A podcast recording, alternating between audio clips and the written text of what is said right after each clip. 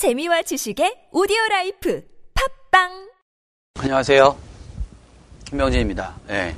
어, 첫 번째가 어땠는지 잘 모르겠네요. 예, 늘 시작은 설레죠. 예, 재밌기도 하고, 예, 그리고 실수도 많고요. 예, 어, 더 열심히 잘 하겠습니다. 예. 자, 오늘 그 두 번째 시간은 그 첫 1회에서 보이, 그 들으셨던 내용들을 2015학년도를 중심으로 좀 살펴보는 시간을 가질 겁니다. 그래서 2015학년도 중심으로 했을 때, 그러니까 사실 입시라는 게 그 닥치지 않으면 잘 모르세요. 예, 3학년이 되지 않으면 학생들도 그렇죠. 뭐 3학년이 되지 않으면 뭐 일하는들한테 가서 뭐, 뭐 입시 설명회 한다 그러면 그냥 뭐 예, 떠들다 가죠. 예, 그래서 되게 막 화도 나고 2학년들 가면은 조금 알아들어요. 조금 3학년 가면은 진지하죠. 예, 막 초롱초롱합니다. 그 재수생반에 들어가서 하면요 폭발적이죠. 예, 그래서 이제 학부모님들도 그러신 것 같아요. 그래서 뭐 여기저기 그냥 다니시면서 좀 들으시면서 익숙해진다라는 개념 자체가 중요한 거니까요. 그래서 2015학년도 중심으로 어, 설명을 좀 드리도록 하겠습니다. 그 1회에 드렸던 말씀 중에서 아주 중요했던 것이 대입 전형이 간소화되는 거다. 간소화되는 방향, 방향에서 변화가 되는 것들이 좀 있다. 어, 그랬을 때 무엇보다도 이제 첫 번째는 이 그런 변화들이 갖고 있는 모집 인업, 즉 선발 인원의 변동이 있을 거다라는 것이 이제 저희가 생각해 보는 겁니다. 그게 뭐냐면 첫 번째로 지금 현재의 모집 인원을 보시면 어, 지금 2014학년도죠. 그러니까 지금 고3 아이들 그 2014학년도는 이 66.2%대 33.8% 정도의 비율을 가지고 있습니다. 그 비율이라는 것은 선발 인원의 비율입니다. 물론 이제 어, 수시에서 미충원 인원이 생겼을 때 예, 정시로 이월되기도 하지만 어쨌거나 지금 현재 상태에서는 저런 상태다. 그래서 거의 7대 3에 가깝죠. 예, 7대 3에 가깝게 정시 인원이 좀 적거든요.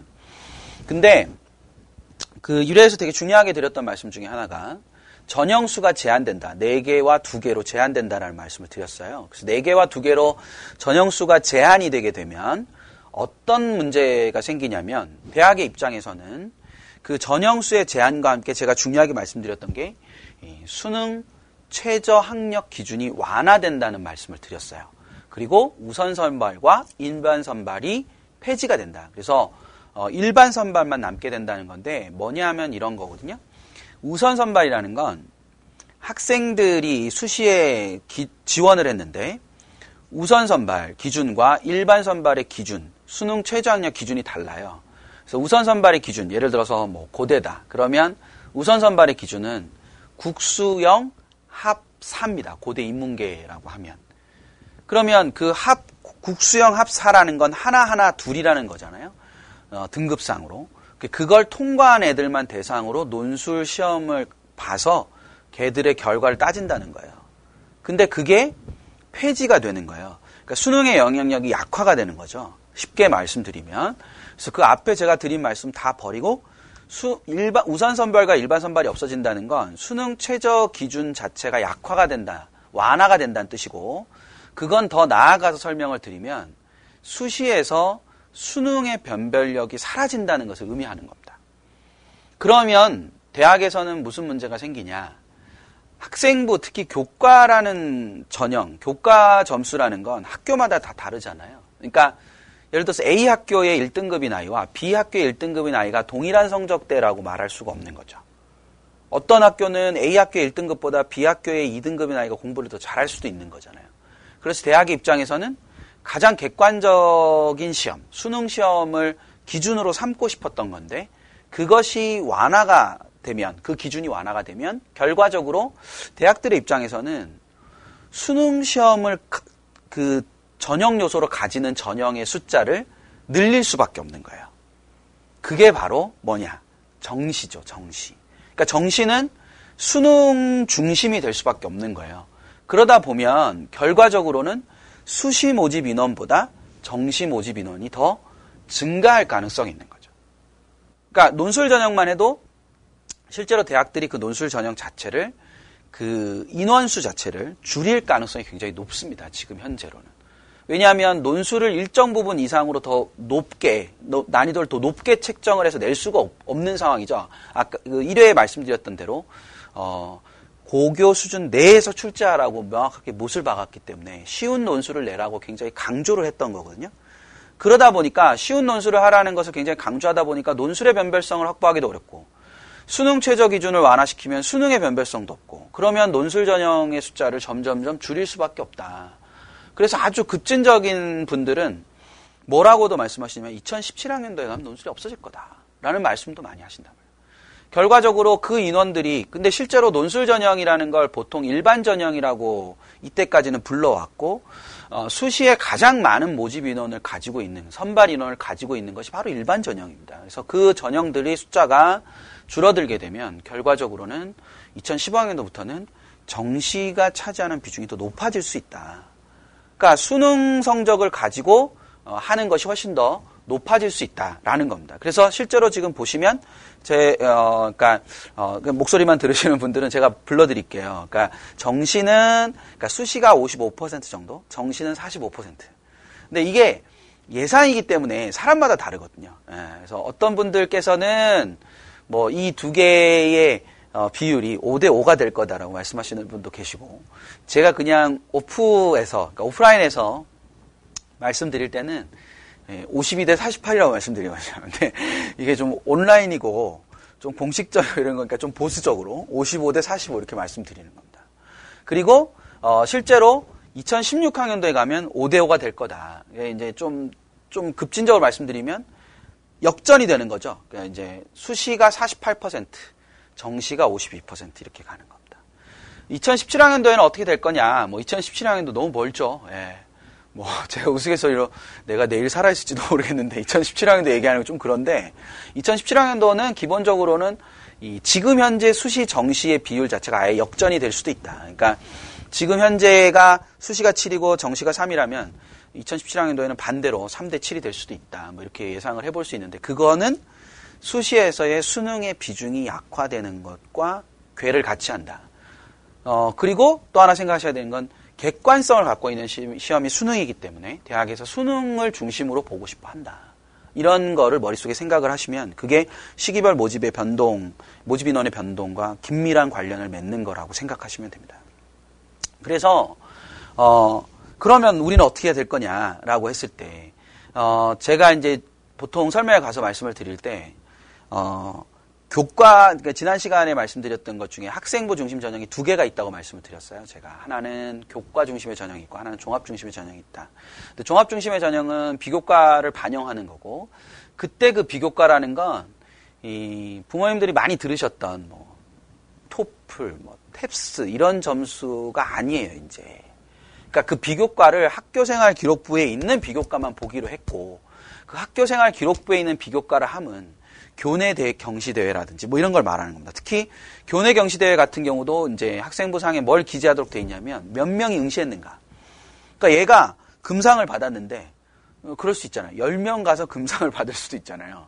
10명 가서 금상을 받은 게 훌륭한 건 아니잖아요. 그래서 그 응시 인원이 몇 명인가 뭐 이런 것도 다 쓰도록 돼 있습니다. 그래서 그런 비교과 중심의 전형들이 있을 수 있는데 그런 비교과 중심의 전형에 특이한 어떤 모습을 보이지 않는 아이가 있어요. 근데 그 아이가 내신이 뭐 예를 들어 문과 아이인데 어 2학년 말까지 내신을 딱 뽑아봤더니 교과를 뽑아봤더니 2점 초반 정도 된다. 근데 2점 초반 정도의 아이가 교과 중심의 전형으로 만약에 지원을 하잖아요. 그러면 갈 수 있는 대학은 경기권입니다. 그러니까 실제로 그 친구가 어, 서울 시내 인서울 물론 이 인서울이라는 것도 이제 제가 말하는 인서울과 그 부모님들이 말씀하시는 인서울이 다르죠. 예, 저는 이제 주소가 서울이면 다 인서울인데 부모님들은 이제 어, 들어보신 대학이어야죠. 단순히 뭐 그냥 뭐라 그럴까 그 전철력이 있는 대학이 아니라 그좀 이제 옆집 그 어머니한테 하실 수 있는 어, 아들 어디 다녀? 이랬을 때, 어, 디 다녀? 하고 말씀하실 수 있는 대학을 인서울이라고 말씀하시잖아요. 저는 이제 그냥 주소가 서울이면 인서울인데. 인서울에 있는 대학을 가기 위해서 교과 점수 문과다. 그러면 1점 후반까지는 나와야 됩니다. 중하위권에, 그러니까 중상위권의 대학을 가려면 당연히 1점 중반 정도 나와야죠. 근데 이 친구가 2점 초반 정도가 된다. 그럼 이 친구 학생부 교과 중심으로 수시를 쓰는 건 굉장히 어렵습니다. 따라서 이런 친구들은 뭐에 집중을 시켜 주셔야 되느냐? 바로 수능에 집중을 시켜 주셔야 되는 거죠. 그래야 친구가 수능을 통해서 대학을 갈 수 있는 범위도 넓어질 뿐만 아니라 수능 공부를 한다는 것 자체가 어떤 의미에서는 논술과 지금 현재는 굉장히 긴밀한 관련을 맺는 거죠. 이과 논술 같은 경우는 수리와 과학을 보기 때문에 수학과 과학이라는 그런 공부들하고 연결이 되는 거고요. 문과는 그 논술 자체가 지금 현재는 독해력하고의 문제를 갖고 있는 겁니다. 그 독해력은 결과적으로는 공부를 계속 수능 공부를 계속 하는 과정에서 나타날 수 있는 거니까 그 상황들을 생각했을 때는 수능에 집중을 시켜 주시는 게 그래서 정시 비율이 늘어난다는 건 어, 수능의 영향력 자체가 강조가 돼 강화가 돼 간다라는 것을 의미하는 겁니다.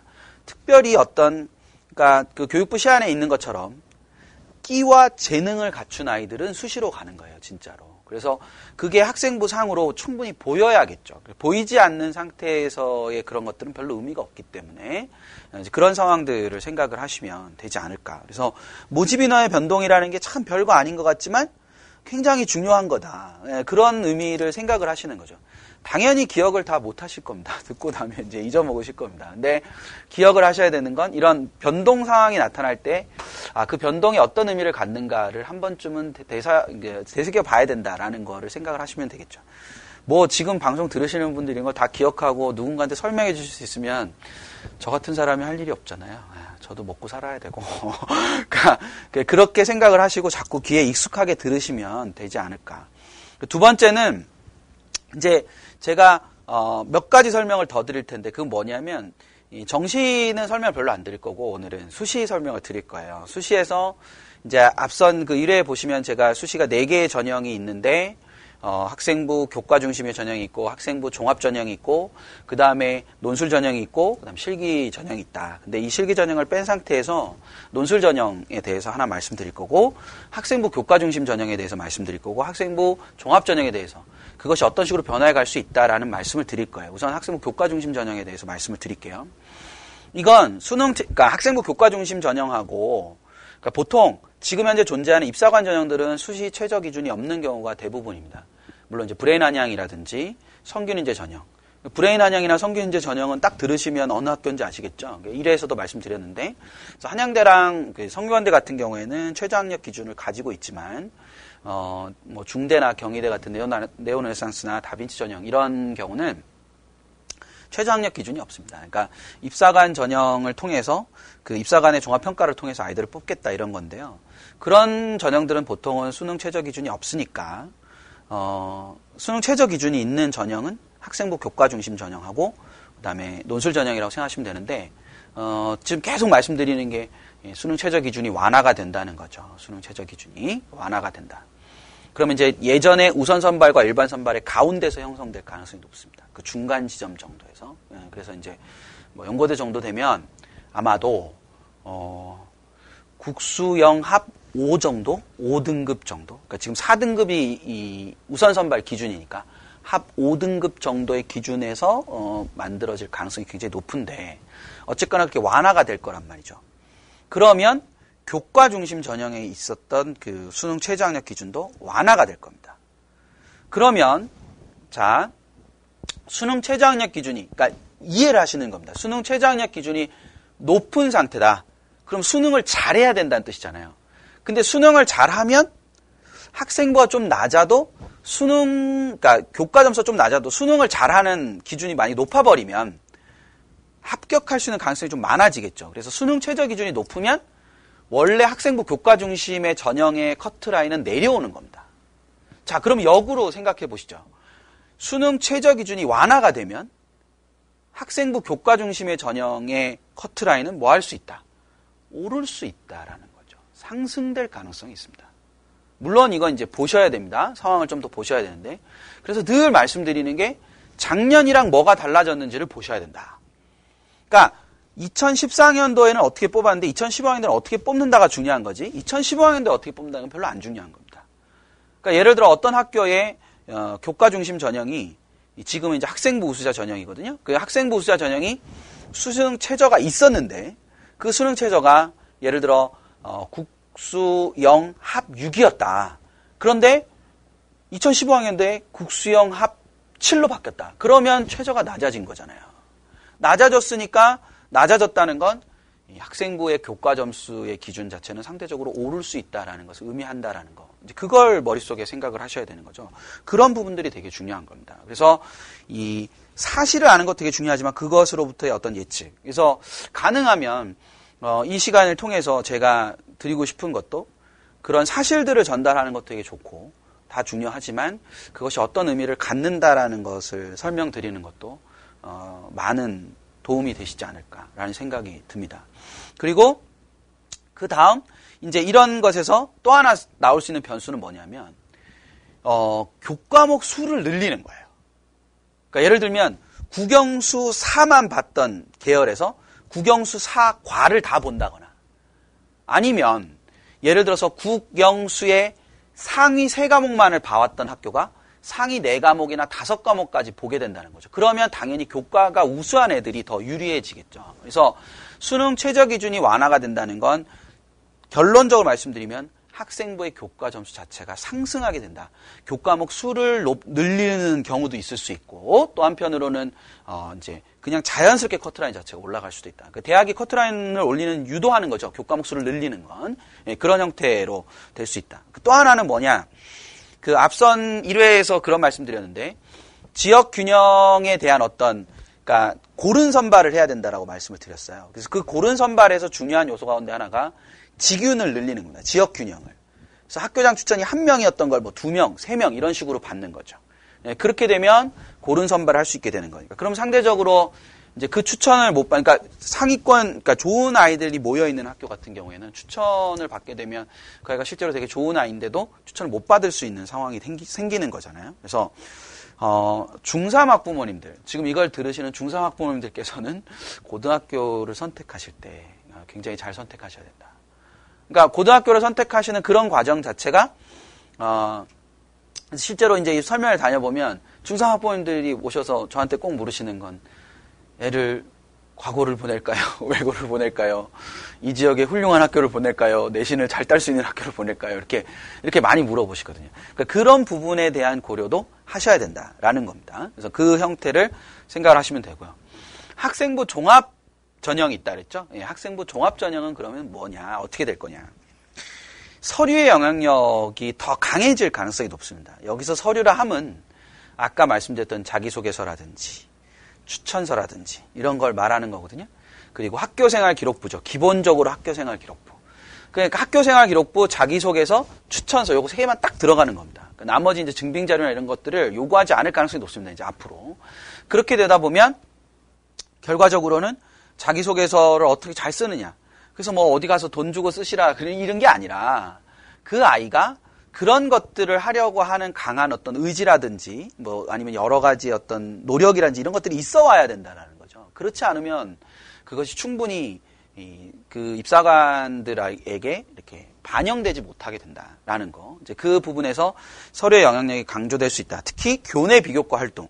그러니까 뭐 학교에서 진행하는 경시 대회라든지 글짓기 대회 이런 것들에 대한 어, 활동들의 영향력이 커질 수 있다라는 거. 그래서 그런 활동들을 좀 많이 시켜주십사. 라는 것들을 말씀을 드리는 겁니다. 그래서, 그리고 이제 자기소개서 이런 것들은 아까 말씀드렸고요. 또 하나는 뭐냐면, 조심스럽긴 한데, 이 아까 처음에 1회에서 그런 말씀 드렸어요. 논술 전형의 숫자가 줄 수 있다. 인원이, 모집 인원이, 선발 인원이. 근데 학생부 교과 인원도 어느 정도 줄 수 있을 가능성이 있을 수 있습니다. 그럼 수시가 많이 주는 거잖아요. 근데 입사관 전형은 오히려 역으로 늘 수도 있습니다. 왜 그러냐? 어제도 이제 제가 어떤 그 옛날에 같이 수업하던 어떤 분 만나서 어, 얘기하다가 입사관 전형이 늘 거야. 뭐 이랬더니 그분이 웃기지 마라. 막 이렇게 하시면서 넌 틀렸어. 뭐 이렇게 말씀하셨는데 그 제 저나 뭐 또 다른 어떤 뭐 저랑 같이 얘기하시는 분들이 얘기하시는 건 이런 겁니다.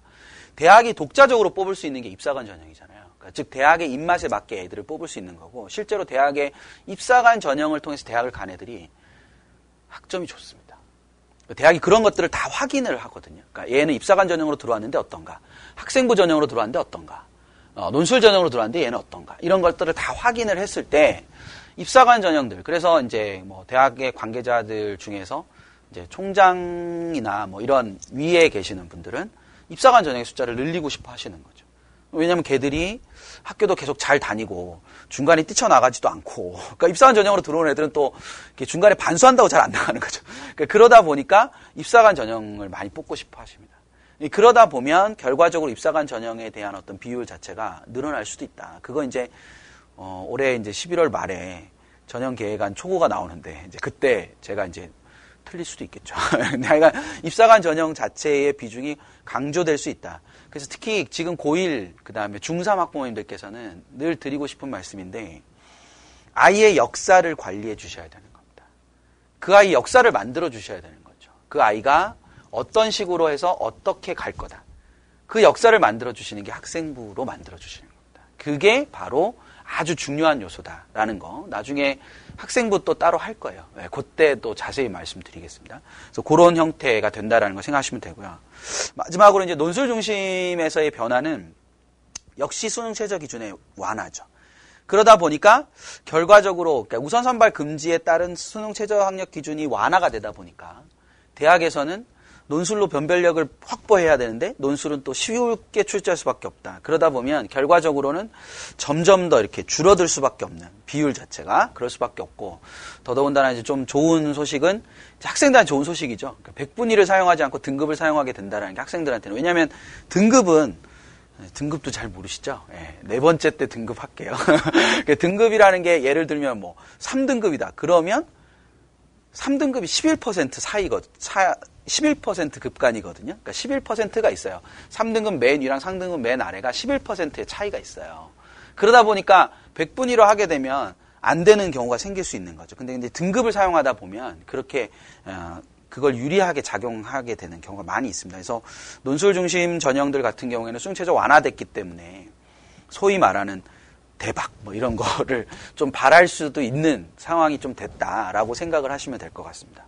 그리고 이제 마지막으로 말씀드리면 그 논술 중심에서 이제 필요한 거는 교과 과정 내기 때문에 특히 이과 같은 경우도 이제 물론 그 교과 과정 안에 two가 들어가 있긴 하지만 과학 two 과목들이 들어가 있긴 하지만 교과 과정 내 출제니까 상대적으로 조금은 더 쉽게 예, 되지 않을까. 그래서 결론적으로 말씀드리면 학생부 아주 뛰어나지 않고 비교과 활동이 아주 뛰어나지 않다면 어, 아이들을 수능에 좀 초점을 맞춰서 주시는 거 2학년 학부모님들께서 주의 깊게 들으셔야 되는 겁니다. 그리고 1, 1학년이나 중3 학부모님들께서는 아이의 학생부를 통해서 역사를 만들어 주신다. 뭐 그런 부분들이 변화되는 사안에서 어, 생각하셔야 되는 게 아닌가. 뭐 그런 부분들 염두에 두시면 될 것 같습니다. 저는 3회에 올 거고요. 그때는 어, 2017학년도 저도 막 가슴이 두근두근 됩니다. 만약 어떻게 될까 되게 궁금하거든요. 저도 네, 그때 2017학년도 얘기를 조금 더 하도록 하겠습니다. 들으시느라고 고생 많이 하셨습니다. 감사합니다.